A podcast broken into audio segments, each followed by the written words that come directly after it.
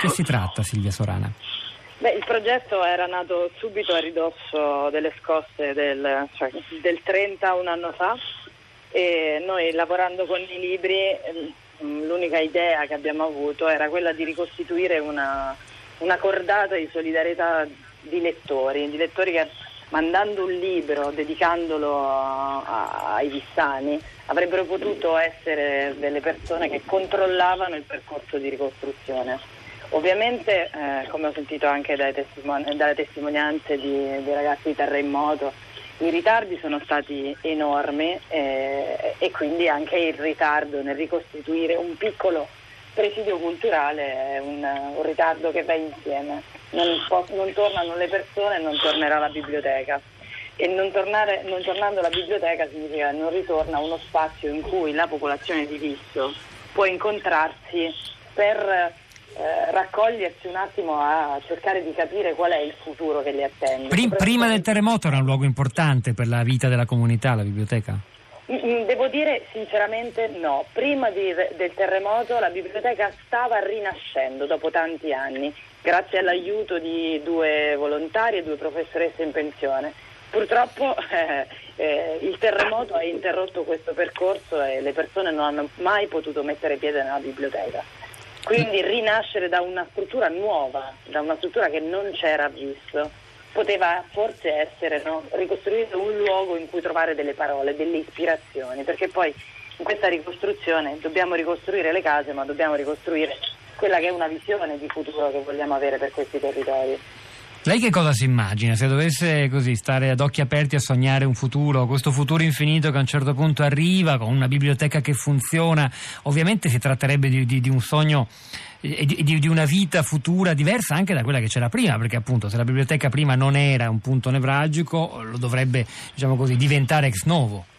Certamente. Beh, visto eh, aveva questa bellissima piazza che era un salotto naturale, in realtà sembrava di stare no, in una, una, sala di un grande palazzo. Eh, Ah, è caduta la linea con Silvia Strana, cerchiamo di recuperarla. Intanto leggo un bel messaggio a proposito eh, di Marche, ci è arrivato via WhatsApp al 335 5634 296. Quanti ricordi di un anno fa e quanti passi compiuti e quanti passi mancati e ancora attesi. Da Marchigiana trapiantata al nord, ma sempre presente in quella terra, eh, tant'è che ero lì nei giorni delle scosse più forti. Ciò che quell'esperienza ha portato tra le tante acquisizioni è una maggiore consapevolezza della natura sismica. Oggi finalmente i cittadini hanno capito e stanno cercando di ripensare la propria vita in una direzione più funzionale di convivenza con le caratteristiche della propria terra. Speriamo che sia davvero così. In realtà dovrebbe essere così non soltanto, ci permettiamo di aggiungere questo messaggio, nelle Marche ma in tutta Italia, dal momento che sono milioni e milioni di italiani che vivono in zone a rischio sismico. Prima dice il messaggio che conclude, non era per tutti così. Oltre a ricostruire non dobbiamo dimenticare, grazie a tutti coloro che non si si sono fermati come la gente eh, dell'Appennino sa fare da sempre. Eh, credo che Sorana l'abbiamo recuperata. È con noi Sorana? Sì, ci sono. Ecco, vabbè, nel frattempo ho letto questo messaggio che ha perfettamente integrato quanto lei ci stava raccontando.